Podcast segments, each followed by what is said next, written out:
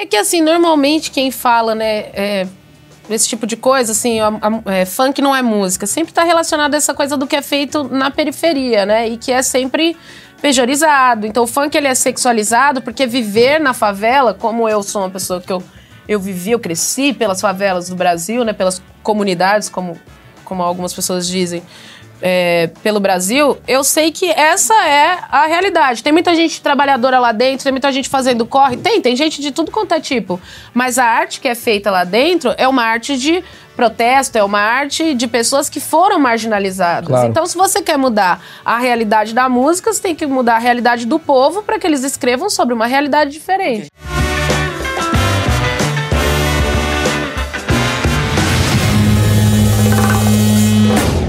Senhoras e senhores, na minha opinião, esse é um dos achismos mais esperados de todos os tempos, porque eu não estou aqui apenas com uma cantora para a gente descobrir como é que é o mundo da composição, como é que é o mundo das artes. Eu estou com uma pessoa, preste atenção no que eu vou falar. Meu Deus. Ela está guardando dentro do coraçãozinho dela algo que é muito maior do que uma simples cantora. É uma das maiores comediantes desse Brasil e poucos sabem. Eu tenho um contato pessoal dessa pessoa, Kel Smith, aplausos, que é uma das pessoas, ó. Tem um selo Maurício Meirelles de qualidade, oh. o que também é ruim. É. Dependendo de quem é. gosta de você, de você vai acordar com menos seguidores. E dependendo de quem gosta, você vai. A Kel Smith é um gênio, é uma das minhas amigas pessoais, eu gosto muito dela. E a gente vai tentar entender esse universo da composição. Acho que eu te vendi muito bem. Eu até fiquei com vergonha agora de falar qualquer coisa. É uma merda, eu vou jogar uma pressão, continuar né? sempre você mesmo. Eu joguei uma pressão, né? Jogou, jogou. É tipo assim, vem ele aí. falar bem de você também? Não, não. Talvez. Tá bom. É, ficou uma coisa meio assim, porra, Raquel, lembra aquela vez é, né? Sabe? É, vai ficar mesmo. O, o, dia que você falar mal de mim em algum lugar, eu vou falar, Kel, olha o que eu fiz por você. Não, mas você já tava me devendo uma também. Tô. É. E não podemos falar por quê. É. mas sim, talvez essa foi, foi o pagamento. Pagou. Paguei. Paguei ou preciso fazer mais Aplausos. um? Aplausos. Aplausos, Pagou, pagou. Paguei. Paguei, paguei, então beleza, agora eu vou voltar a falar. Ela é uma escrota. Pior amiga que eu tenho, Pior, ligo, não falsa, enfim. Antes eu queria agradecer a Insider. Se não tem Insider, não tem esse programa. Agora é sério. A Insider, camisa com tecnologia, roupa com tecnologia. Aliás, tem a calça da Insider que tá maravilhosa. Eu preciso falar para vocês. Pode, pode encostar. Pode, não, eu, eu, eu cheguei elogiando o look, né? Exatamente. O look hétero de Maurício Meirelles, que foi a primeira coisa que ela falou. Nossa, o look está muito hétero. Enfim, Roupa com qualidade para homem, para mulher, para todo mundo, da, da cabeça aos pés, cueca que abraça a bola, sempre recomendo. Camiseta tá na gaveta, você põe no corpo, ela desamassa no corpo, você gostou do mexer? Puta, a cueca abraça a bola. Eu imaginei, né? Ela abra... da nossa não, amizade a, é essa. É, mas a cueca. Não, mas a minha bola tá de. Não. Galera, Cupom Maurício12, 12% de desconto em toda a linha Insider. Bom, eu interrompi mesmo, vocês reclamam que eu interrompo, pelo menos eu vou dar desconto para vocês dessa vez. Olha só começou a Black November na Insider com desconto de até 40%. Se você somar os descontos do site com o meu cupom especial Maurício BF. É desconto em cima de desconto e meu cupom é melhor do que aquele que está no site. Então não perde. Aproveita esse desconto que é incrível, 40%. Então reclama nos comentários agora que eu interrompo muito e aí você vai entender que é por um bom motivo, tá certo? Vá, vale a pena, Natal chegando. Bom, Kel Smith eu. Cara, eu gosto muito de você. Eu acho eu você. Amo, por que, que, eu, por que, que eu gosto muito de você? Porque além de você ser uma cantora muito boa, você tem uma coisa que é uma novidade, que é cantoras que compõem. Você acha uma novidade? Eu acho. Uma, hoje em dia, que a música é só falar põe, põe, põe, põe, põe, põe, põe, põe, põe. Isso não é uma composição, né? E se eu te disser que eu também componho dessas? Mentira. Então você pode se retirar e acabou a entrevista. Um beijo, pessoal. O nome disso é Escritora Fantasma. Não, é verdade mesmo, eu faço isso. É uma prática de mercado que já é funcional e normal no, na Norte América, por exemplo, mas no Brasil se fala pouco, porque a gente tem essa coisa egóica, né, de, de compor e não assinar. É, se bem que tem algumas que eu até prefiro não assinar. Corta essa parte, pelo amor de Deus. Meu Deus, vou perder meu contrato. Não, eu não vou falar, não, não vou falar não. qual que é, que é aquela música Fica que você que fez pro. Tá. tá. Do xamã, tá. né? É xamã. E aí eu. Imagina, né? Não? não. Chutei também. Não. Mas vem cá, Enfim. vamos no começo. Existe. Você que é compositora, você que é fã de Elis. Sou Você é muito fã de Elise. Inclusive, acho muito interessante uma coisa que você me falou uma vez, que você não gosta muito de assistir entrevista dela pra não perder a magia. Me conta um pouco disso. Eu nunca assisti nada da Elise, nenhuma entrevista, nenhum especial de TV, nem filme, nem série que fizeram sobre ela, nada. Por quê? Pra que eu fique com a parte que é perfeita, que é a obra. Eu acho que começar a ter expectativa na pessoa, Elise, querer conhecer mais do que aquilo que já, já me atravessou, seria. Então eu tô te ferrando pra você não ser uma próxima Elise. Eu tô te entrevistando, vai ter uma menina Amanda que é muito sua fã, vai ver essa entrevista e vai te odiar. Vai falar, acabou, nunca mais vou ver essa. Isso daí é maravilhoso. Não, mas é porque a Elise foi meu primeiro amor, sabe? E aí eu descobri, depois de ouvi-la um mês, assim, eu ouvi Falso Brilhante, eu ganhei do meu pai, meu pai achou a vitrola no lixo e me deu com Falso Brilhante. Eu ouvi e pensei, cara, como eu vou falar pra esse cara que não tem dinheiro pra, pra me dar um presente de aniversário, que consertou uma vitrola do lixo pra me dar, que eu gostaria de ir num show dessa mina? E eu fiquei ensaiando um mês, eu não sabia que ela que não dava mais tempo. Ah, você achou que ela tava viva. Eu achei que ela tava viva. Porque E eu seu pai nem pra conheci- enganar e te levar num forró, essa é Elis Regina. Ah, o cover tá aí, né? O cover já existe há muito Ia tempo. ser maravilhoso, essa é Elis Regina. Seria muito legal. Levaria num Imagina, show bárbaro. e você vira forrozeira. Essa é a Elis. Essa é Elis Regina. Não, interessante, mas assim, você compõe, e, e eu acompanho as suas obras, você compõe de, assim, você se aprofunda, você é visceral, é isso que eu quero dizer. Como que é seu processo de composição? Nesse mundo hoje que a música de um minuto faz sucesso. Porra. Bom, quando eu componho pra mim, é um ritual, e quando eu componho pra outro artista, seja nesse modelo de ghostwriting, ou acho que eu até pronunciei errado, escritora fantasma, enfim. Que é esse processo onde você faz a música e o, o artista assina, ou um outro compositor assina. É, mas ainda assim, você, você tem direitos, enfim, é tudo muito responsável em contrato e tal. Mas quando eu vou fazer para um outro artista, eu estudo o artista, eu estudo como o público fala com ele e como ele fala com os fãs também. Eu vejo o vocabulário, como a pessoa é, a personalidade dela. Normalmente eu peço playlist. Tudo pra- bem, mas como é que. Pra co- entender. Como é que e ente- aí entro Ah. num ritual, saca? Que é tipo assim, eu estudo a pessoa, eu vivo ela, eu entro numa atuação onde eu sou aquele artista e aí eu escrevo sendo aquela pessoa, é um ritual. Quando eu tô escrevendo pra, pra minha obra, pra o que eu canto e eu ofereço pras pessoas, então eu tô pensando sempre no outro, no que as pessoas vão receber. Esse é o meu Ah, espaço. que louco. Não é, não, é, não é sobre você. Não, é sobre o como eu me conecto com as pessoas, senão não faz sentido. Tá, mas por exemplo, isso já me surpreende. Quando você compõe, você compõe então pensando no olhar de alguém imaginário? Ou você pensa, tipo, hoje eu quero escrever uma música pra uma menina que separou e como que ela deve estar sentindo? Ou pra classe média brasileira. É, co- como é que funciona? Meteu desconstruído do é, nada. ele é, É, ele é. eu sou muito. Ele é muito. cara é muito, Meia de cereja, né? é muito. Ah. É, Ai, É, não, o não. hétero atual é foda. é Eu isso, gosto, o hétero gosto, atual ele faz de tudo pra fingir que não Tu é faz hétero. música pro hétero atual? Eu faço, né, cara? Eu tô aí pra fazer música pra quem mais precisa, né? Quem menos merece, Exato, normalmente. Não, mas peraí, peraí. O hétero atual não é o hétero antigo. Não, atual. O hétero raiz, a gente já conversou disso, o hétero raiz, a gente é bem babaca, mas a gente assume que a gente é babaca. Sim. Vocês fingem que vocês não são. Eu? É. Lógico, signo, Sagitário. Eu tenho tua Nossa. idade, cara. Ah, sua energia. E no fundo Maurício, manda ele foto no, no, no Maurício, grupo. ele me separa dele. Só que o Maurício, ele olha pra mim como um espelho se ele fosse solteiro, tá ligado? Não, nem Ele- fudendo. Tu sabe, Nem- é- Deus, meteu um lacan do nada Do entrevista. Nem fudendo, Marcão. eu vou sair na porrada com você. Projeção, você meteu um Leque verbal, projeção, ele se projeta em exato. você. Exato. É, eu quero ser ele. Tudo que eu quero é ser ele. Vamos trocar, você vai vir agora aqui, você vai, vai deitar. e a gente vai começar uma terapia. Compõe uma música pra mim. Agora, vou compor Ele uma quer música ser sobre ele. Mas Sobre ele não. projeção. Mas como é que é essas projeções quando você compõe? Como é que funciona a tua alma em relação à alma da outra pessoa? Eu penso assim, o que nos conecta, já que tem muita coisa que o tempo todo a gente está dando atenção, eu também, né? Todos nós estamos dando atenção àquilo que nos divide, nos separa. Então, quando eu tô fazendo música, eu penso em algo que nos une. O que nos une? Se é algo que eu sinto e que eu imagino que você também sinta e que aquela pessoa de direita e a outra de esquerda também sente, é isso que eu quero cantar. Ah, você falou um negócio foda. Você escreve sobre algo que a esquerda e a direita conseguem chegar num consenso. Por exemplo, amor. É. Mas Eu o amor acho é assim, diferente. Vida da- real. Ah. Vida real. Todo mundo sofre, todo mundo sente medo, todo mundo tá nessa pressão. A gente tá o tempo todo esperando a hora certa de ser feliz, a porra do tempo passando. Saúde mental pra quem? Aprendemos que é coisa de, de, de gente que não tem Deus, frescura, falta de louça, coisa de quem dá o rabo. Várias coisas foram faladas sobre saúde mental. E aí a gente ficou quebrado. Sim. E tá todo mundo quebrado. É tipo, muita gente junto se sentindo sozinho. Eu falo sobre isso. Mas não tem te- como não unir. Mas nos tempos de hoje, onde as pessoas estão muito segregadas, é isso que eu queria entender.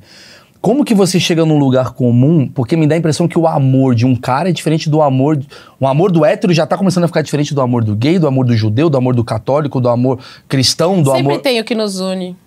Assim como tem o que nos separa, também tem como focar naquilo que nos une, entende?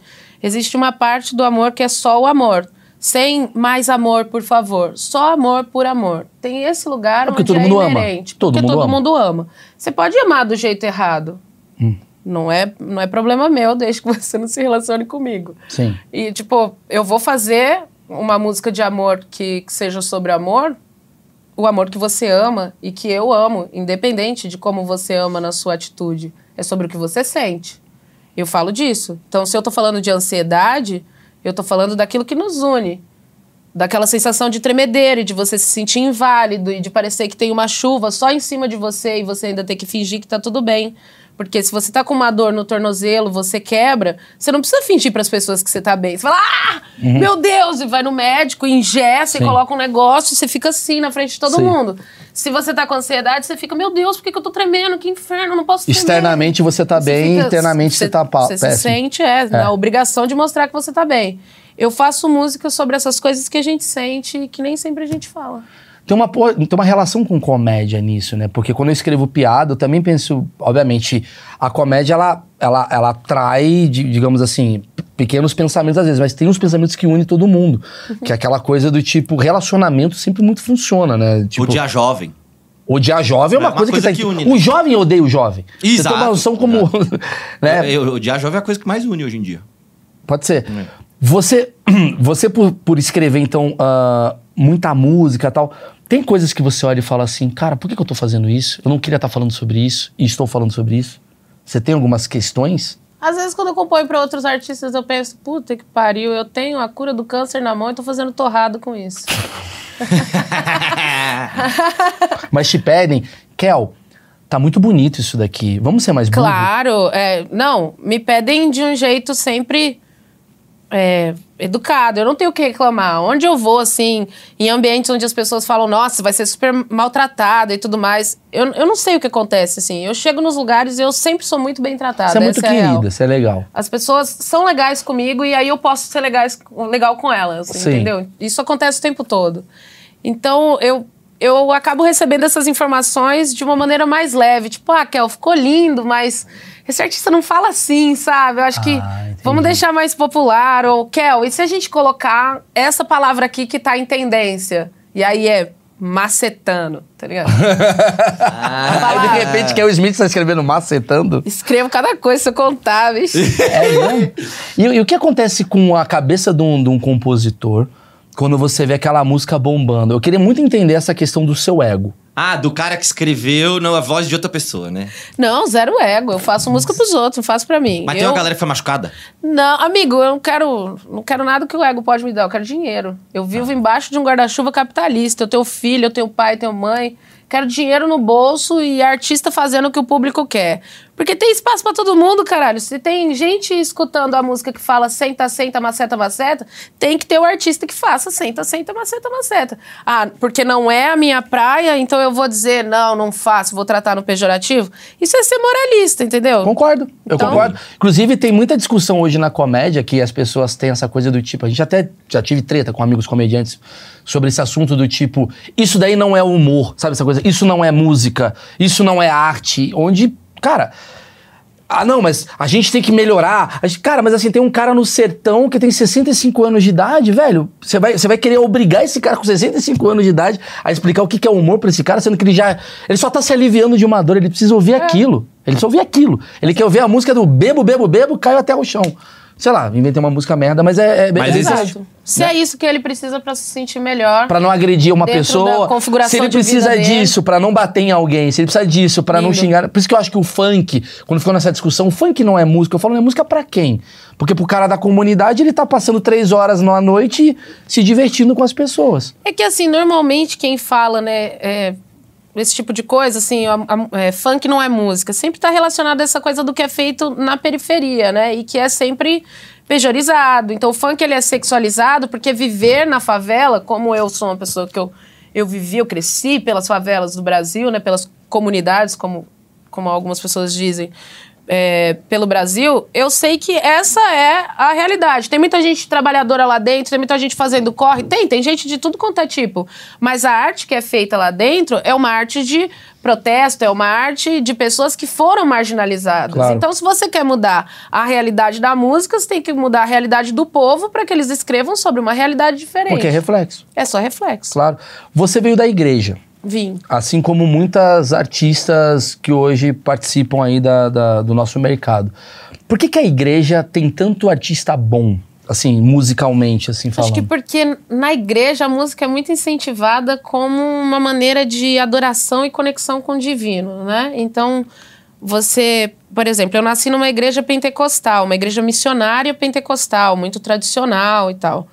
É, nesse caso, os cultos eles sempre começam com a parte de música. Então, a música representa a conexão da igreja, né, da noiva com o noivo, que é essa coisa do desse desse cortejo que a gente tem com o divino, né, com o Deus. Então, a música é a nossa conexão vertical, não horizontal. Eu não estou cantando para um público na igreja. Eu estou cantando para estabelecer um portal. Estou adorando e, e estabelecendo um portal. E através desse portal as pessoas se conectam.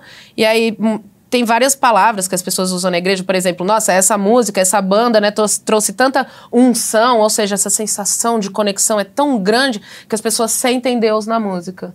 Então eu vivi nesse lugar onde a música era a representação do divino, né? Então, ser- pra agradar o divino, o esmero tem que ser muito maior? Tem que isso? ser muito. Você tem que pensar muito no que você está fazendo, né? Você tem que pensar se você está cantando e dizendo a mesma coisa. Porque não é sobre competição, né? Eu, a gente até vive isso. Existe um mercado é, ultra pop da igreja que o tempo todo é pejorizado, porque, ah, porque é cheio de melisma, porque é cheio de não sei o quê. Mas, na verdade, a música da igreja é tão rica quanto a música acontece fora dela. Tem igreja que tem banda de pagode, tem igreja que tem é, sons é, é, incrementa- incrementados é, com, com, com, com batuques, com, Elementos. com elementos folclóricos, tem rock, muito rico, rock, é muito sabe? rico. É muito rico, é uma musicalidade gigante feita para essa conexão vertical, mas uma musicalidade gigante e sempre buscando ali a perfeição, porque você tá oferecendo pro cara, né? E aí Mamal, vem... Mamal, só uma observação. Explique para a audiência o que é melisma, porque eu também não sei. Melisma é aquelas firulinhas que os cantores fazem, sabe? ai, ai. tipo, The você Voice, imagina cacete. a Whitney Houston, The a- Voice devia mudar o nome pra Melisma. Puta! Isso Né? é o nome de uma banda boa. também. Isso é um melisma, certo? melisma, né? Só que ruim. É. Mas é um, mel- é um maulisma. Que é, um É um maulisma. É um maulisma. o, o, o que eu ia te perguntar, assim, que eu acho que é uma pergunta que vale um milhão. Essa pergunta vale um milhão de dólares. Ai, Aí tu vai fazer, as pessoas anotam. Hum, então não vou fazer. Né, não faz não. Então eu fiz na minha cabeça. Tá. A pergunta é o seguinte, Kel. É muito curioso, porque eu, eu observo assim, que o mercado da igreja, ele é muito bom. Inclusive, entrevistei aqui o Bruno Valverde, no Achismos, que é um baterista, toca no Angra. Meu grande amigo e, pra mim, um dos maiores músicos que tem no país. E o Brasil é muito bom de músico. É. Só que, ao mesmo tempo, o artista, ele é o cara transgressor. Você tá entendendo onde eu vou chegar? A igreja tem aquela coisa do tipo, cara, é esmero, dedicação, é, estamos falando com o divino, mas ao mesmo tempo é tradicional, é conservador, e ao mesmo tempo o artista tem aquela cabeça do tipo, caramba, velho, tô entendendo agora Whitney Houston, tô entendendo agora. Como é que fica a tua cabeçolinha, você na igreja cantando, e a gente vê que você, obviamente, você ah, transgrediu, né? Passa isso na cabeça de muita cantora ou, ou eu queria entender a sua visão desse lugar assim, tipo, peraí, eu tô no lugar. Cara, que, é, é quase como a igreja, ao mesmo tempo que ela te eleva como artista, ela também te tira da igreja. Olha, eu acho que, resumindo assim a resposta que eu poderia dar, Deus é incrível, o fã-clube fode. Entendeu? Então, é, a relação com Temos Deus, uma thumb. assim... A relação que eu tenho com Deus e que eu tinha dentro da igreja, tanto com a música quanto com, com a espiritualidade em si, ela continua intacta, assim. Eu até me sinto mais próxima agora, né? Amadurecendo, né? Acabei de fazer 30 anos. Então, você vai passando um processo de amadurecimento e você, pelo menos no meu caso, eu tô cada vez mais me sentindo próxima de Deus, sabe? Você acredita em Deus? Acredito demais, assim. Eu só não acredito nesse, nesse cara. É, Você não acredita na empresa que, deu, que fizeram pra ele? É, do je- o marketing dele é ruim, entendeu? Tipo, ele é um cara que ele te ama pra caramba, mas ele também te mata, fica esperto. Ele não aceita que você use uma roupa X, mas aceita que você bote seu filho na pedra pra sacrificar.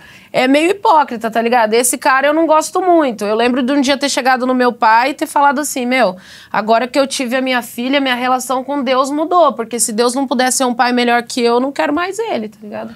Que louco, né? Você tava falando comigo, comecei a pensar assim.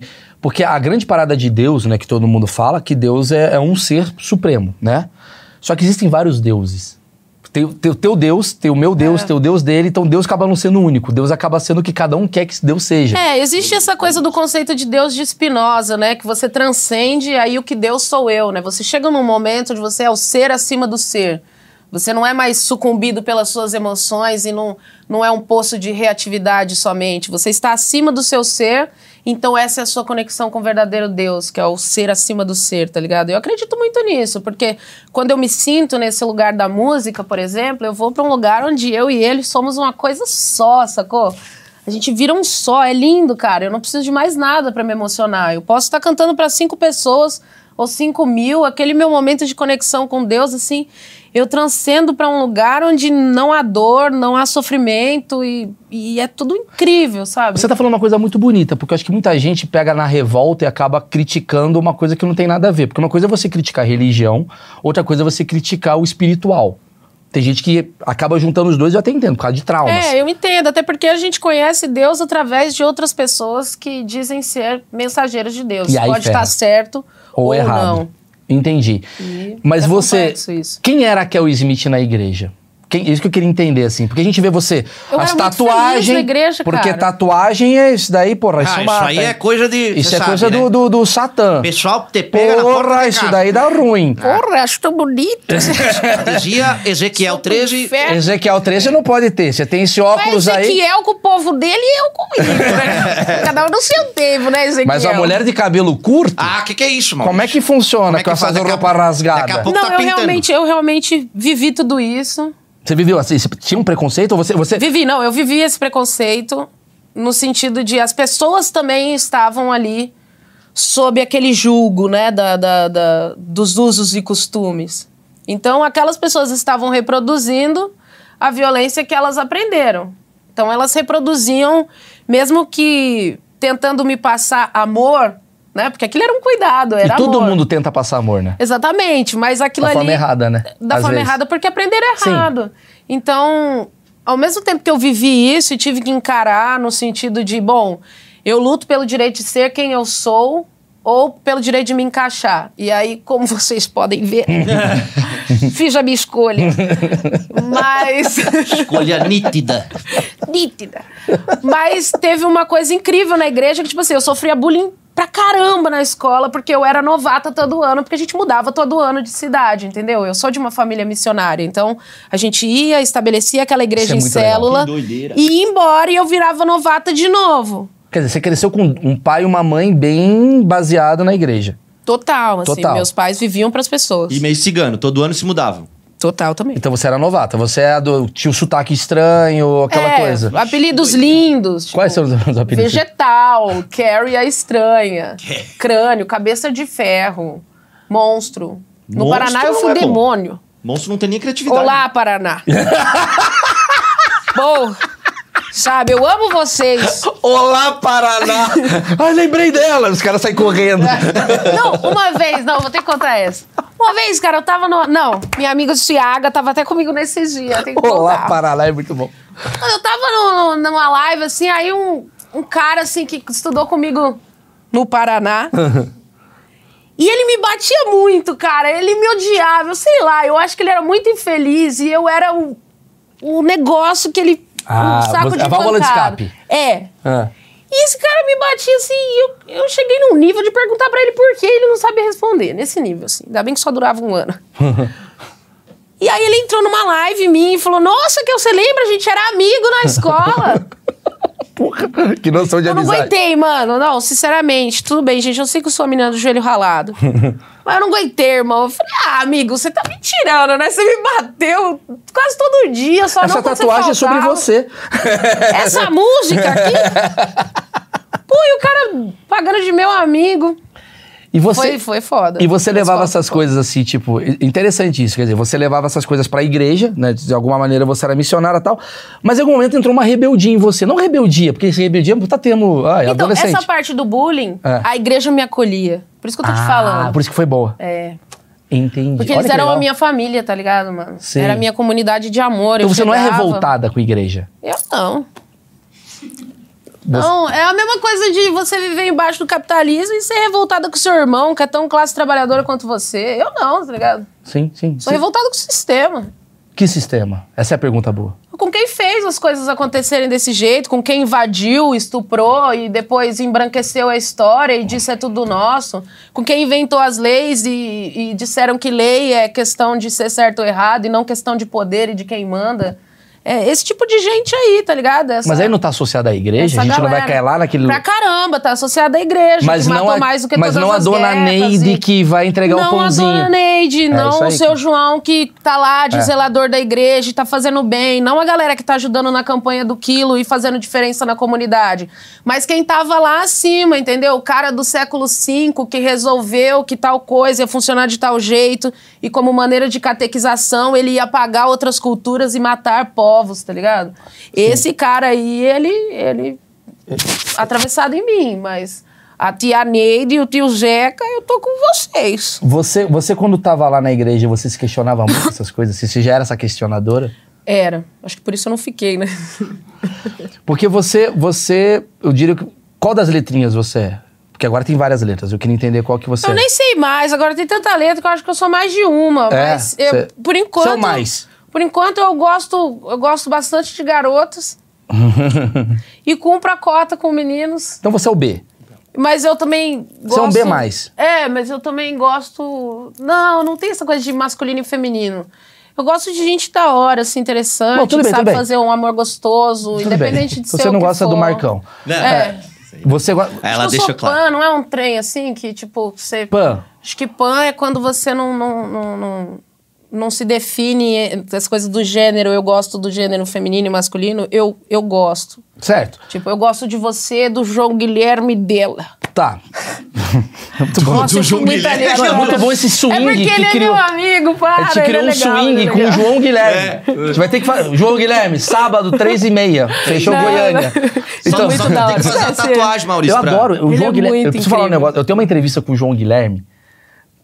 Que antes do. Que o João Guilherme, ele, ele é muito famoso. Ele já tava famosinho. Eu Ele tô- é, o, ele é o filho do... filho do Leonardo. Ah, do Leonardo. Eu trouxe Mais ele no meu né? programa, mano. O que usa cropped, amigo? Ah, o Mas ele é muito legal. Eu gosto hétero. muito do Jo- João Guilherme. Você não gato, recebeu esse corte, gato. mas eu gosto muito, muito dele. Gosto muito dele. Achei ele moleque do caralho. Eu adoro ele também. Achei ele muito. Puta moleque sincero, É, de eu verdade. encontro ele em todos os lugares, é sempre o mesmo astral. O cara na frente das câmeras e por trás das câmeras, o cara é incrível, desde a pessoa que serve ele, Ele é do caralho, até ele- a imprensa. Ele é foda. Ele sempre foi legal. Por que eu te perguntei das letrinhas? Porque você viveu a igreja, a igreja, letrinhas e tal.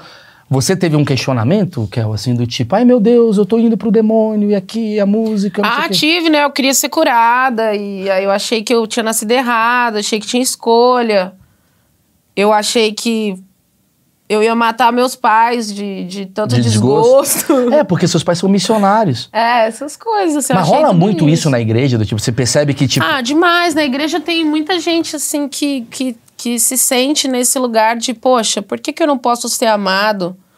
Se esse cara foi quem me fez, eu sou imagem e semelhança dele, e eu nasci assim, como é que ele não me aceita, né?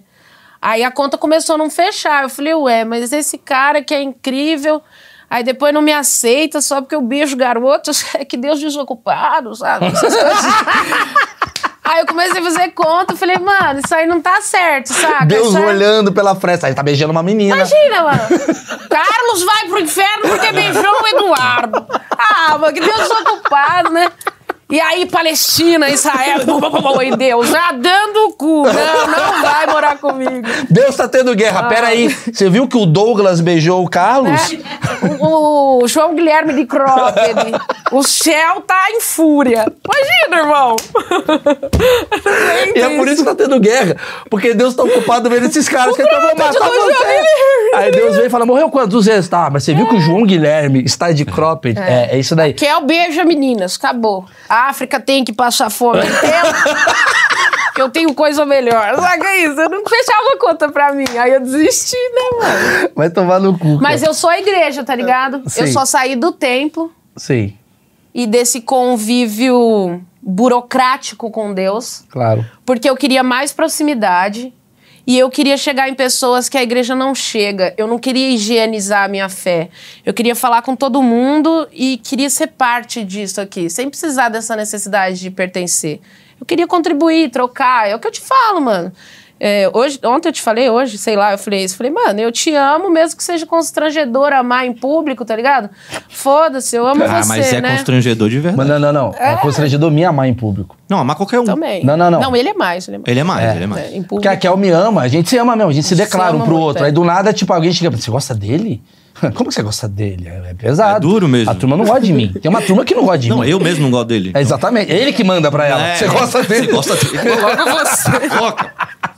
Passou, né? Manda pras gravadoras. Você viu com quem é a Aí você, não- você pede contrato, não entende. Pede. Contrato. Falei, Gente, mas aquela artista tá- me amava. Por que, que a Kel não tá mais na rádio, né? Ela tá toda hora no achismo, você e a Kel. Essa coisa da rádio te consome? Essa coisa, porque assim, você fez um sucesso que foi muito megalomaníaco. Foi, O foi. Era Uma Vez, acho que a música aqui é porque a tia Neide e a criança mano. ouvem. Uau. Ela, ela foi um sucesso estrondoso. Ela, primeiro eu vou fazer uma pergunta. Você acha que ela é sua melhor composição? Porque ela foi a que mais bombou. Isso tem uma relação ou não? Olha, pode não ter uma relação, mas no meu caso eu acho que é, porque assim, eu penso na música e fico emocionada. As pessoas falam: "Caraca, você não você não, can, não cansa de cantar uma vez, onde você vai, as pessoas pedem, eu falo, não, cara, eu fico louca para as pessoas falarem, canta essa daí e poder cantar, porque essa letra mexe muito comigo, saca? Eu acho que é- era o melhor que eu podia oferecer para nós. E aí eu consegui fazer isso no meio de um momento assim da minha vida que era o meu pior momento, tá ligado? Eu tava, você tinha acabado de chegar no mercado, tinha acabado de perceber que não era um conto de fadas e tinha feito escolhas erradas, saca? Muitas escolhas erradas ali, e tava numa situação assim de adoecimento mental muito grande, uma pressão em cima de mim. E mesmo no meio desse caos, cara, eu consegui fazer essa música, sabe? Ela, ela não é minha, ela foi pra mim antes de ser pra vocês. Então, toda vez que eu canto, eu acho demais, assim. Eu não. Eu quero te dar um presente, vou te dar um livro de um cara chamado Rick Rubin, que eu tô lendo, que é maravilhoso, que ele fala exatamente isso. O Rick Rubin é uma, não sei se você sabe quem ele é. Não. Ele é um dos maiores produtores musicais. Eu não vou não sei qual no livro, mas busquem aí o novo livro do Rick Rubin. O Busquem Rubin. conhecimento. Hã? Busquem conhecimento. Busquem conhecimento. Procura o nome do livro aí que faz questão. E ele fala muito que ah, a gente, o artista, ele é uma antena ligada, que a gente está recebendo o tempo todo algumas coisas Nossa, acredito demais. né, do, da- de algo maior que a gente tem que passar para as pessoas. E ele fala que todo mundo é artista. Só que as pessoas às vezes estão inebriadas com outra coisa. Mas assim, você é um artista quando você é um bancário e você tem que resolver um problema, você recebe às vezes uma, uma informação divina e você resolve o problema. Uhum. Essa música você acha que, ela, tipo assim, você não buscou ela, ela veio para você? Como é que foi? acho, você- acho. Como, como é que foi o trabalho de composição de Era uma vez assim? Eu, eu tava num momento muito merda e eu queria escrever sobre a saudade que eu tava da minha filha. Então Ah, era ela. saudade em si. Mas a minha maior saudade naquele momento era ela. E aí eu tava em São Paulo e ela no interior. E nessa de pensar naquilo que nos une, eu pensei, bom, nem todo mundo tem saudade do filho, nem todo mundo tem filho, né? Mas todo mundo sente saudade. E aí eu comecei a me perguntar qual era o tipo de saudade que todo mundo sentia. E eu pensei, mano, é ser criança, cara. Porque toda criança é um artista, é um astronauta, é um, um, um presidente, é um. Sabe, é um- uma pessoa capaz de tudo, É porque livre. ninguém nunca falou que era impossível, então a gente faz qualquer coisa, isso é demais. Aí depois daquela informação de infância onde você é capaz de criar tudo, a gente começa a ouvir, você tem que fazer isso aqui para você ser alguém de bem. você tem que escolher tal coisa para ser alguém de caráter, você tem que fazer tal coisa para ser feliz. E aí a gente vive em cima dessas metas e vai perdendo a ingenuidade, né? A capacidade de Criar. de criar né, meu? Ser livre. Porque a ser criança é livre. Ser livre, é. A criança é uma liberdade. é, O Murilo Gun, que é meu amigo, ele fala uma coisa que eu achei muito legal, ficou gravado na minha cabeça até hoje. Que ele fala: é, o problema é quando uma criança pinta um céu de verde e o professor fala é azul. Total. Deixa ser verde. Por que, que a gente tem que falar que é azul? E aí.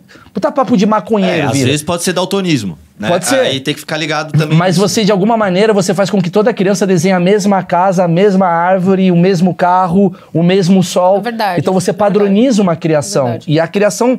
Então você vai engessando o cérebro da pessoa. Claro, mano. A gente nasce um livro em branco, né? Aí depois você vai começando a ouvir daqueles gigantes, né? Eu me lembro da sensação de olhar meu pai e minha mãe, eles serem enormes, mano. Assim, tipo, era muito poder envolvido. O que eles diziam? Meu pai era o Google, né? Não tinha Google, né? Eu falava, Sim. pai, por que, que o céu é azul? Ele, porque Deus quis assim. Eu pensava, uau!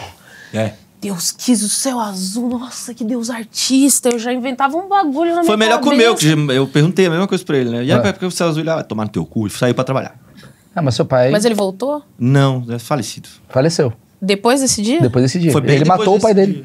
Você Uma matou puta seu história. pai? Uma puta história. Era Não, uma é que- vez, lembra? Tá. Eu, vamos escrever Saudades sobre isso. desse tempo ouvindo sua música. Não, é que o fato dele ter voltado do, do, do trabalho já faria ele um cara mais sortudo do que a maioria da população. É verdade, É, é verdade, é verdade, é verdade. Então, verdade. verdade, é seja verdade. feliz. Fala, você tava falando sobre a infância, o quanto a. a- Nós temos essa liberdade, né? Esses dias atrás eu vi um, um vídeo que fala de um estudo. é, uma professora universitária percebe que tem um aluno para chegar atrasado e ela combina com todo mundo que ela vai mostrar uma pasta e todo mundo vai dizer que aquela pasta verde é vermelha. E aí ela vai durante a aula falando, ah, porque não sei o quê, hoje nós vamos falar sobre isso e tal. Por exemplo, tem coisas que todo mundo vai concordar porque isso é uma coisa lógica. Essa pasta é. Aí começa vermelho, vermelho. Quando chega no cara que ela pergunta, ele tá tão atordoado por só ele tá vendo verde que ele fala vermelho? Com ponto de interrogação, saca? Tipo, eu acho que é isso, sabe, que a vida adulta faz com a gente. Reprime o ser criança e faz com que todo mundo seja a pessoa que vê a pasta vermelha, saca? Eu E- tenho uma visão sobre isso, eu queria bater um com vocês papo. Eu acho que tem a ver com carência. Eu acho que quando você é criança, você. Tirando algumas, alguns casos, mas geralmente a gente tem menos carência porque a gente é muito. Todo mundo tá ali com você o tempo todo. Então te deixa livre. Sabe assim, você. É quase como você não ter uma preocupação de pertencer, porque você. Você é. Você é, você tá ali, você é amado. Tudo bem, tem casos que não é, mas seu pai tá com você, sua mãe tá com você, você tá protegido, então você fica livre pra fazer coisa. Agora, quando você chega no mercado de trabalho, aquela coisa toda, você tem que ir sozinho, fazer tudo e você não tem tempo pra você ser livre. É, talvez tenha a ver com essa coisa também de que o tempo todo estavam dizendo o que a gente tinha que fazer e de repente ninguém diz mais, né? Exato, exato. Você não tem mais É alguém. isso, né? Isso é desesperador. É. Por Você, você tem que pensar por si. Eu acho que todo... Ai, amanhã eu tenho que acordar. Não, eu acho até que coisas simples, sabe? A gente tinha que pensar em coisas simples, do quão ser adulto é foda, mano. Porque a gente fica, tipo, criança, querendo muito, sabe? Colocando o sapato da mãe, e pensando É. quando eu for, e vestindo Vai a coisa, e fazendo a barbinha sem ter barba, saca? Você fica vislumbrando um momento onde você vai ser dono das suas próprias escolhas. Você não quer é mais isso? alguém dizer, você, isso aqui não pode, isso aqui pode. Sobremesa antes do almoço, não. E aí você fica tipo, não, porque vai chegar um momento onde você é livre. E você não pensa que ser livre é ser só. Exato. E aí você é adulto e chega um belo dia, você fica doente, tem que ir no hospital sozinho. Sozinho, Mano, sozinho. Oh, essa sensação de ter Pô, que ir é no hospital triste. sozinho. Não, e a gente tá mais tempo na vida sozinho do que com né? alguém. Pegar um Uberzinho sozinho aqui, ó. Ai, ai, É uma Sim, merda, né, é uma mano? merda. Mas é por isso que a Parece gente que tá... até dói mais, Mas né? o que que acontece? Dói mais. E aí, o que, que acontece na sociedade, na minha visão achista, né? Que o programa é esse. O que, que acontece na sociedade? Aí eu entro num grupo de WhatsApp que tem uma galera, sei lá, com um pensamento até que eu não concordo, e de repente, por eu querer ser pertencido, eu sou o cara da pasta vermelha. Ah, tá todo mundo falando isso, ah, não sei o quê, blá, blá, blá, blá. É isso, então é isso. E agora eu tô com essa galera. E esse daqui tá com outra galera. Então essa galera combate a outra.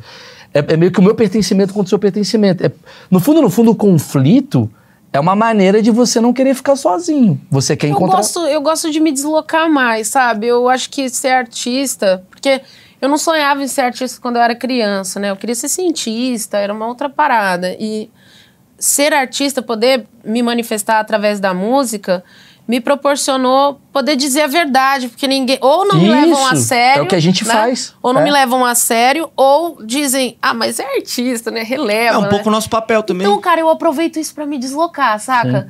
É, eu- muita gente me pergunta assim, tipo, cara, como você pode falar que o seu melhor amigo no meio da música é o Amado Batista? Se Verdade. vocês pensam tão diferente. E eu amo tanto ele, mas tanto, tipo assim, eu seria capaz de dar minha vida pela dele, sacou? Eu amo muito ele. E quando a gente conversa, e ele sabe, eu sei que a gente é muito diferente, não só de gerações diferentes, mas de vivências, portanto, pensamos diferentes, porque aquilo que vemos é o que somos, não é o que vemos. E aí a gente, quando a gente tá junto, meu, e a gente começa a trocar, é tão puro, é tão lindo, saca? É a gente, porra. É lindo, cara. E As eu não pessoas- preciso, eu não ninguém preciso imagina ser outra a coisa. simbiose com o diferente. Ninguém imagina É que eu e a Kel Lindo, é somos é bons amigos. A gente é muito, a gente tem uma amizade muito pura mesmo. A gente é muito conectado, eu e ela. De verdade, há muito tempo. Sim. Faz um que uns, sei lá, pelo menos uns sete anos aí Faz, que a gente é bem amigo, assim, de se falar pra caralho. De poder discordar, né? Essa é a nossa discordar, de xingar, de É. falar merda. Então é muito amigo. E mostra que a gente. Eu, eu acredito que o radical. O cara percebe que ele tá radical quando ele não se conecta com outra pessoa diferente do seu pensamento. Isso. É Claro. Ela não ser do meu pensamento é o que faz mais ela ser minha amiga. Ela ser muito amiga do Amado Batista mostra. É do isso. caralho, porque quando vem uma bronca, vem de uma pessoa que pensa diferente, não uma pessoa que me adula. Claro. Vem de uma pessoa que fala, mal, deixa eu te contar o que tá acontecendo aqui desse lado. Cuidado com isso e tal. E é por isso que eu me aproximo de pessoas E distantes. ser amigo é isso. Porra, É lógico. poder te dizer a verdade, pô. A gente isso. tá aqui pra lutar pelo direito de ser real, não de ser perfeito, entendeu? Exato, e a galera busca a Oi, perfeição. vocês sabiam que isso é uma preocupação? A solidão que a gente tá falando é uma preocupação pública. Eu tava lendo ontem, já estão fazendo pesquisas sobre a nossa geração, que é a mais solitária de todos os tempos. E vai ser e a o próxima. quanto isso afeta a nossa expectativa Saúde de vida. mental, tudo. É, é, todo mundo junto, né? Isso, e todo, mundo, só. aqui, Todo né? mundo Mas E só. todo mundo É, junto e todo mundo só. Todo mundo só. É, por isso que é importante ter esse tipo de relação. Igual a nossa amizade. A gente pouco aparece na frente das câmeras juntos, né? Isso é uma Sim. das primeiras vezes que a gente vive Sim. isso aqui Ah, juntos. eu viabilizei isso com o Mas- Warner e... Ai, que bonito.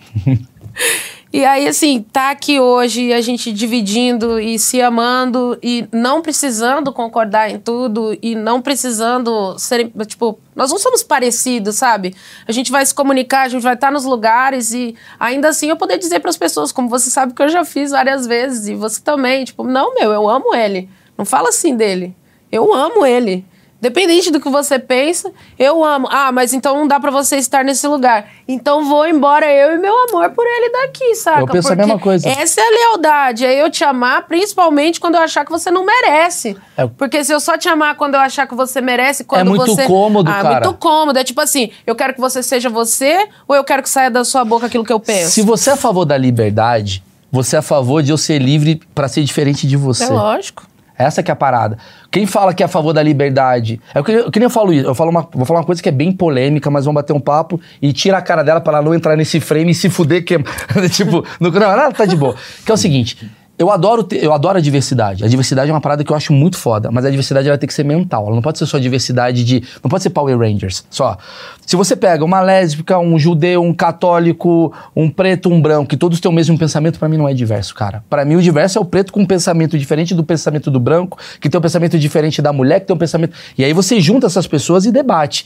E às vezes eu acho que a galera tá brincando de ser diversa, mas não tá sendo diverso. Porque todos que estão com o mesmo pensamento. É muito complexo, sabe? Porque tudo. Ah, vai parecer meio papo de, de, de- de politicagem demais, mas se você for pensar bem, a gente deve tudo isso ao capitalismo, cara, porque precisa fazer gerar, entendeu? Não é a diversidade por ser diverso, por contemplarmos e acolhermos as pessoas como elas são. É a diversidade pela pauta, saca? É igual, tipo, a gente Claro, vai. A gente claro. vai colocar pessoas é, pessoas negras em evidência só em novembro e vai achar que estamos fazendo demais? Mas fazem. Vamos botar um, um mês só o arco-íris e depois dane-se você e seus projetos e, e- e- o impacto social positivo? É isso, a- acontece muito por conta do capitalismo. As pessoas querem lucrar com a diversidade, né? Ah, olha o pavão, que bonito. Eu coloquei um pavão na minha campanha. Saca? Isso não, não faz diferença na vida real. Na vida real faz diferença se você coloca pessoas juntas e que elas possam se acolher e não buscar uma entender a outra, mas aceitar com base no acolhimento de que somos diferentes e que se a minha opinião não interfere no seu limite, dane-se. A minha opinião é essa e acabou. Só vai ser uma opinião merda. Porra, quando é que chega o meu limite? Quando ultrapassa o seu. Enquanto não ultrapassou o seu, ele é meu e eu posso falar, e eu posso ser, e eu posso pensar, entendeu? Você tá falando uma parada muito contundente. Isso te atrapalha nesse universo da música porque você é uma pessoa que se expressa muito. Você fala bastante o que você acredita. Não dou muita mídia pra pessoas como eu, né? Então, Olha as coisas quê? que eu escrevo. Porque eu escrevo coisas que. que. assim, não só eu escrevo coisas, não é só sobre isso. Mas eu sou uma artista independente, né? Eu vivo um trabalho 100% orgânico. A minha música chega nas pessoas porque as pessoas se conectam com ela Não tem nenhum meio com de elas. campo. É, eu não, tipo assim, eu não faço não porque, ah, porque eu sou a subversiva do mercado. Eu não tenho grana pra botar um milhão, tá ligado? Pra poder fazer a música chegar. Se eu tivesse com a mensagem que eu tenho pra oferecer, eu tacaria esse milhão e faria chegar, entendeu? Mas eu não tenho esses milhões todos pra fazer chegar. Então eu busco me conectar, fazer músicas reais pra pessoas reais, pra que elas possam se conectar dessa forma. É, hoje, ou você você participa de uma polêmica para entrar numa evidência muito, né, gigante e tal, ou você alguma coisa que te tire fora do, do, do eixo da, da, da normalidade, É da- marketing. é, e você precisa dessa coisa não é só arte. clique do é, Porque eu, assim- eu não sou muito, esse- como você pode perceber, Não, eu não sou você- muito esse perfil. Não, você é artista. Eu me posiciono, Não, você é artista. mas eu não crio pauta. Sim, me você. desculpa. Não, mas você é visceral. Você é uma pessoa. O que, que é o visceral? Você é uma pessoa que sente e você expõe. Isso. Tudo bem que você tá ganhando dinheiro fazendo a música pro Uhum. Carlinhos Sertanejo. Tudo bem. É a forma de você viver o mercado de hoje. Você precisa ganhar Exatamente. dinheiro, precisa É. pagar a conta da tua filha. Exato. Mas, ah, por você ser muito visceral, por você ser muito espontânea, você acha que o mercado ele coíbe isso daí? Você acha que assim, ele fala assim, cara. Nunca me senti assim, não, dentro do mercado. Eu acho que eu tenho menos espaços porque os espaços são os mesmos e tem muito investimento de outras marcas. E você sabe muito bem que quanto mais investimento, mais espaço. Ainda assim, eu acho que tem bastante espaço para uma artista que não investe tanto. Eu tô o tempo todo as pessoas me Por causa dão da espaço. internet. A internet ela facilitou Sim, isso. porque- Você nos anos 90 você podia estar fudido agora. Sim, com certeza. O meu mercado e a minha maneira de lidar também, porque eu amo fazer conteúdo, entendeu? Então, quando eu tô fazendo aquilo ali, eu, eu sinto que as pessoas sentem que é de verdade. Não tô fazendo para eu cumprir o conteúdo, para o algoritmo entender que eu tô fazendo alguma coisa. Não, eu tô falando o que eu sinto, eu tô dizendo o que eu penso, mas diretamente para essas pessoas que querem se conectar comigo. E também a mídia tradicional me abre espaços. Então, eu tenho o tempo todo espaços dentro dos programas de TV que me levam para cantar músicas que não são lançamentos, para falar de temas importantes, para falar de saúde mental, para falar, sabe? Então, eu tenho esse espaço da mídia que eu não posso negar. Como eu falei, já, já tinha dito até para você, poxa, eu sou muito bem recebida nos lugares, né? Sim. As pessoas, elas compram é, a minha arte, não só como compositora, mas também como a Kel, que pode ir lá interpretar os- esses grandes nomes da MPB, que são os meus nomes, não é porque eu sou foda, é porque são minhas referências, eu tô engolindo isso desde criança. Então, quando alguém diz que quer cantar Gal, igual no tributo que eu faço, que é o cantar Gal, claro que eu quero. Você cantar Elis, você quer cantar No Fino da Bossa, Bossa Nova, quer cantar Menescal, pô, claro que eu quero, Sim. né? São os, são os meus heróis, são os meus ídolos. É, e as pessoas, elas, do mercado, né, essas pessoas que tomam decisões, elas vão me enxergando nesses espaços e eu, eu vou adquirindo é, essa visibilidade dessa forma a passos, tijolinho por tijolinho, né? Eu não olho a escada, eu olho só o próximo degrau. É o que eu posso fazer hoje com a minha marca. Tá, o que eu te perguntar é, você. ah, como é que eu posso fazer essa pergunta? Caralho, tá. Roberto Geralmente- Cabrini, hein? Roberto geralmente Cabrini foi. Você fala, Você é corrupto? aí você coloca interrogação no. Fernando Collor de Mello, você é corrupto? Isso. Também, também o Roberto Momentos Cabrini. da televisão. É. É. O que você falou? Grandes momentos da Grande momento da televisão. Você fica um pouco sério quando você tá comigo, amigo. Ou a gente fica muito bagaceira, É. ou a gente entra numas profundezas. É, assim, não, mas que a gente, é, perde. é que a Muito gente é meio. bom, é, muito. bom. É o TDAH Show, né? É o TDAH Show, mais uma vez. Você, por ser artista, porque assim, a sua profissão é artista, né? Mais do que cantora. Porque você não é só uma intérprete, você compõe, você executa, aquela coisa toda. Você sente que há preconceito do tipo assim, vagabunda, faz nada, dorme o dia inteiro, nossa, maconheira. Co- co- co- O que, que você observa? Aumentou, piorou, diminuiu, melhorou? O que, que, que, que você sente nesse universo de o que é ser uma artista? Que acho que é Olha, eu acho que pergunta- o preconceito chegava mais até mim na época do bar. Porque como eu não era ninguém, entendeu? Não tinha esse filtro de falar pra mim o que pensavam. Então, Na época do bar, você disse, quando você quando cantava. eu cantava no bar. Tá. Então era uma coisa meio. Mas a pessoa todo. chegava em você do nada, ah, você é meio vagabundo, hein, Thiago? Não, falava, ah, mas você trabalha com outra coisa e tal, você tem profissão. Ah. Eu falava, ah, essa aqui é a minha profissão. Ah, mas você não faz nada, você tem filha, você só vive de bar. Tem esse lugar, né? do- Caralho, que, é do quase meio artista, sistemático, assim. né? É. Ah, tu do vivia artista isso? ser vagabundo, de ser, tipo, ah, uma pessoa que não pensou em ser alguém da vida, né? Tem isso. Ah. Então eu sofria isso mais no bar. Depois, essas pessoas da época do bar, depois que, que eu me torno, então, a menina do joelho ralado, elas não, não dizem mais na minha cara, porque agora elas querem ser minhas amigas, elas querem rir da piada porque foi eu que contei, não porque a piada é engraçada. Então tem essa coisa, chega menos em mim. Uma hora ou outra chega, né? Tipo, ah, mas foi isso que você escolheu. Tem uma galera assim, por exemplo, teve, teve uma vez uma mina que estudou comigo e ela sabe que na época da escola eu era super nerd e tal. Curitiba, ela, Nossa, Paraná? Ê, Paraná. Abraço, Paraná. Me levem, tô querendo show aí. aí eu encontrei com ela, ela, poxa, meu, você podia ser qualquer coisa, você escolheu ser artista. Eu fiquei pensando. Caralho. Como assim, velho? Ela falou de pejorativamente? É, porque eu, eu me lembro que nessa época o meu sonho era trabalhar na NASA, entendeu?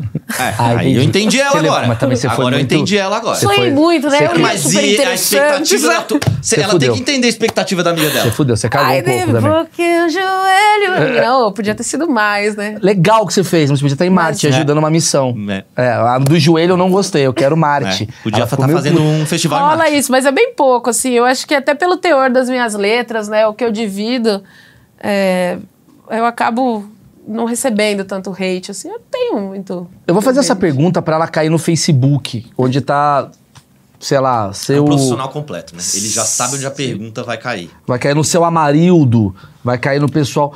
Beijo Co- no seu lá. Toninho Caminhões. pessoal, fala pessoal do abraço. Facebook. Como é a vida de um artista? Cara, é muito louco. Caralho, sentiu a bujanra agora, hein? Nossa. Porra, me senti. A vida do artista é muito louca, porque a gente vira uma pessoa que não existe, né? Existe a pessoa física, a, a pessoa jurídica e existe a pessoa pública. E essa pessoa pública não existe. Nós somos do público, as pessoas acham, né? Então, o seu corpo vira público, as pessoas fotografam sem que você olhe, as pessoas pegam você, abraçam você, agarram e Te amam. te amam muito te odeiam. e te odeiam muito e, e você perde esse controle de ser alguém que sabe que a minha vizinha Maria não gosta de mim. E Agora eu não sei mais quem não gosta de mim. Às vezes eu recebo mensagem do cara, ah, eu queria que você morresse. Eu penso, amigo, às vezes eu também. E, Eu amo muito a Kel, vai e tomar eu no cu. respondo sempre, cara. Você eu, nossa, eu não, não é, Tiaga? Não posso ver um hater que eu respondo. Não, não, não, peraí. Eu quero saber, porque eu sou uma pessoa que, assim, eu, eu- existe um caos aqui dentro, Sim.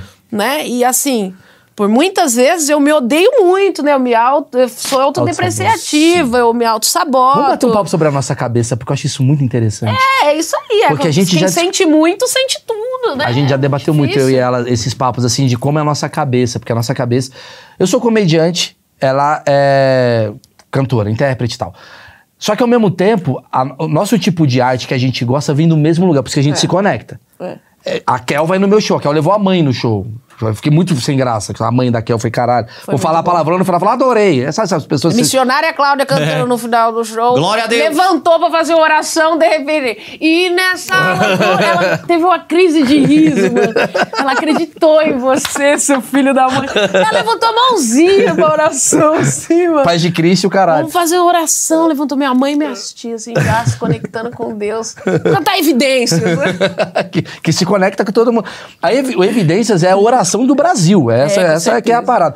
E aí, cara, eu fui. ah, eu tenho o mesmo lugar dela, assim, do tipo, a gente é meio independente, a gente foda-se, e ao mesmo tempo tem um caos. Um caos, um caos. A gente não odeia ninguém, ah, mas a gente ama todo mundo, e ao mesmo tempo a gente se odeia, ao mesmo tempo a gente quer se boicotar. É- Total. É, muito parecido, é muito parecido. Ah, odeia mas eu não ninguém- quero falar de mim. Odeia ninguém que eu não acreditei muito, mas beleza. Mas a gente não odeia, velho. Não odeio ninguém, eu não. odeio muita gente. Nossa, Então, mas porque você não é artista. Putin. Nada a ver o cara que fala mal. Não, mas. Co- Como é que é a tua cabeça, assim, nesse momento, assim? Ela, ela, ela pensa o quê? Tipo, eu sou uma enganação, eu sou a melhor pessoa do mundo? Ah, às vezes eu oscila. penso que eu sou uma farsa. Quando alguém diz, eu caio nessa. Você cai, assim. cai no hater. Ah, por alguns minutos, assim. Mas você acredita um que você- inteiro. Ou você acredita que Não você... muito tempo. Mas você acredita que você não canta bem? Já acreditei também, já acreditei que eu só escrevo essas letras, mas que eu não vivo. E aí eu penso, não vivo mesmo! Ah, Eu sou uma hipócrita. mal, fala- é, fala que eu sou hipócrita, eu penso, eu sou mesmo! aí eu encontro motivos pra minha hipocrisia. E toda vez que a gente procura, a gente acha, né? Eu percebo, meu Deus, eu sou tão hipócrita, eu quero parar de cantar. Aí eu ligo pro maestro Bruno e falo, eu quero parar de cantar, eu não aguento mais essa farsa. E aí ele, tipo, me apoia, fala que eu vou parar, que a gente vai desistir da carreira e vai montar uma lanchonete. Aí no outro dia eu faço uma música. Você tá me dizendo, então, que os artistas que abriram uma lanchonete passaram por essa Talvez, crise talvez, três dias talvez. atrás? Eu sempre quis uma lanchonete. Ai, amigo, sempre quis. Isso é maravilhoso. Nossa, Quando você vê o cantor Daniel abrindo uma pizzaria, foi porque um dia ele falou, eu não sou bom! Não aguento mais. E não tinha o maestro. Bruno pra falar. O maestro Bruno falou, vai, vende pizza, foda-se. Ou ele fala pra mim, ele até me ajuda com sabores e tal. Ele, ele vai comigo, sacou isso? Porque ele sabe que isso- é, eu sou assim. eu nossa, eu levo muito pro Intenso. coração, cara. A galera fala, ah, mas você tá falando isso aí porque você não viveu tal coisa. Eu penso, caraca, eu não vivi mesmo, tá ligado? Nossa, você tem que ver. Uma vez uma menina falou que eu tava sendo racista. Eu acredito até hoje. Aí depois ela falou pra mim que era zoeira, tá ligado? E assim, eu acredito até hoje, sacou isso? Se se perguntar dentro do meu coração, eu fui você- mesmo. Zoeira merda de se fazer. Ô, eu comecei a comprar vários livros, ler qual que é o papel da pessoa branca na luta contra o racismo. Eu falei, mano, eu sou racista, mano.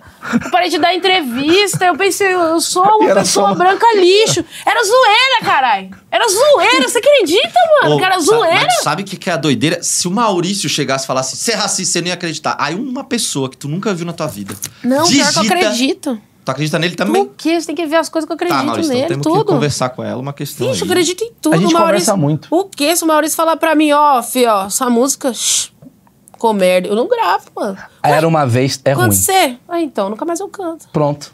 Tira. Conseguimos o que a gente assim que queria. acabou a minha Podemos- A carreira. gente inventou tudo isso daqui pra você parar Ah, de tipo cantar assim, ela. Semana que vem, como acabou a carreira de Kelly Semana que Smith. vem, a lanchonete de Kel Smith. Eita, essa É, festa. Smith Bar. Smith Bar. E olhando pelos Porra, Hermanos, como a gente combina. falou já na X Opinião, o final sempre dá mais audiência que o início, né? É, Então a- a gente é tá legal uma você teoria. terminar. E vai terminando várias vezes. A gente fez aqui, deixa eu falar, você tem que assistir o achismo que a gente fez sobre o fim. A gente fez um achismo no dia, eu e eles aqui, a equipe. Por que, que a galera tá terminando os relacionamentos? Porque o fim ele é sempre mais interessante do que o começo. É verdade, eu que já casei várias vezes, eu sempre falo pra minha amiga Tiaga que o mais legal que casar é separar. Porra. Nossa, dá uma puta adrenalina, você Dá. muda o cabelo, tá ligado? É. Você fala, uh, incrível! Agora ele vai achar que eu gasto a pensão na manicure. Exato. Plau! O e fim- aí, guerra, fim- e a vida caos. É o que eu falei, quando cai um avião, todo mundo sabe. Agora, quando cria um avião, ninguém, Ninguém sabe. sabe. Ninguém sabe. Como o caos rouba a nossa atenção. É né? lógico. É, o Pelé morreu, você ficou sabendo quando ele nasceu. Eu não, Ninguém sei soube. nem. Nasceu Edson. É, tá Foda-se. lá, a- tá lá, um acidente na estrada, galera, para. Agora duas pessoas se amando, ninguém olha. Ninguém olha. O final é... Depende, né? Foi ele, Depende de como tá se amando, como é que né? tá Não, se mas amando, olha porque é. tem o gozo, que é o fim. Nossa. Putz, Agora é cara, fim desse não. programa também, né? Vou Caraca. terminar. Eu vou terminar te dando a melhor dica que eu poderia te dar. Quando a É sobre gozar? Não. Não, jamais Não, não. chegaríamos Sobre gozar. Não, se for sobre isso, mano, você acredita que tem Era Uma Vez numa versão putaria? Eu Mentira. descobri esses dias atrás do... Cabelinho. Cabelinho. Cabelinho? Eu esqueci o nome do artista, que horrível. Você corta. Não. Não, não, corto não. Corta o cabelinho. Não, mas É o ruim. cabelinho não é o cara que traiu a menina? É. Que Ah, Então isso? ele que se foda, pô! Não, você não sabe da história. É, foi a Mas Marcela que me quem? falou. Marcela que me falou. Marcela Quem tá aí, Treu? Não, ô Léo Dias, segura. Dá uma segurada aí. Hum, que Segura aí, legal Léo. Coisa isso. nossa, coisa Sobrou nossa. pra mim. É interno. Não, mas traiu uma mina, é isso? É, parece que sim. Legal, então vamos falar mal dele agora. Não, a gente não sabe da história. Ele foi lá e fez uma música, versão de Era Uma Vez Putaria, Hum. Falando de boquete, os caralho. Ai, que absurdo. Eu sei que te atingiu, mano, porque era uma vez. é num lugar muito joelho ralado Eu e o coração sei. partido. E aí o cara, a novinha, não sei o que, do boquete bom, o cara falou no- na versão, mano. E aí eu ouvi, cara, e aí o, o público começou a falar que é um sucesso, mano, nas quebradas. Eu falei, entendi como deve te atingir. É, é tipo, tipo, é o seu filho e botaram barba. Sabe assim, pegaram o teu filho Mano. e tacaram merda no seu filho. Não, tipo, vazaram um nude de uma filha adolescente Isso, minha, é tá isso. ligado? Ah, foi mais isso. É. Tipo assim, eu não vou morrer por causa disso, saca? Sim. Mas eu fiquei com Mas uma é dolorido. vergonha. Deixa eu te fazer uma pergunta. O quanto te incomoda Mano. você como compositora? Entendo a música que você faz pro sertanejo Zezinho Goiaba, mas a sua música, Era Uma Vez, que é o sucesso da que a Kel escreveu chorando enquanto chovia. Lindo, E lindo. ela desenhava a filha. E de repente faz. Era uma vez. Ah, eu adoro. Você gosta? Nossa, é porque eu, eu né, sou favelada, caralho. Não é, não a é música funk. só fazia sucesso quando ela ganhava uma versão assim, Ah, mano. Isso pra mim é tá. incrível, saca? Quando a música ganha regionalidade, eu falo, eu estourei no Brasil. Ah, o artista gosta. Eu adoro. Você não gosta quando parodia a sua música? Não, eu gosto também. Eu só fiquei meio chocada, né? Porque eu não conheci. De repente era uma versão é, Hard. 128 mais, não era nem 18 mais, tá ligado? Muito cu. Ou eu nem sou moralista assim, entendeu? 128 mais é muito bom. Eu sou, sou pessoa Não, você é pra Frentex pra livrinha, caramba. tal, É, de tal. Tupol. Mas na hora, amigo, eu até escondi, sim. Na hora você apertou 22 no teclado. Não! O que, que é essas brincadeiras aí, parceiro? Ela foi no micro-ondas e apertou Não, 22. irmão, eu a saí igreja daqui nela. pra aqui na hora, tá ligado? Na hora que o cara... Eu falei, pela família, pô, pelos bons costumes. Quase liguei pro Bolsonaro, mano. A galera do agro, falei pra me defender. Ô, fiquei triste, na moral. Mas depois, assim... Aí depois eu pensei, né? E se eu falar pra ele, pra ele me pagar, né?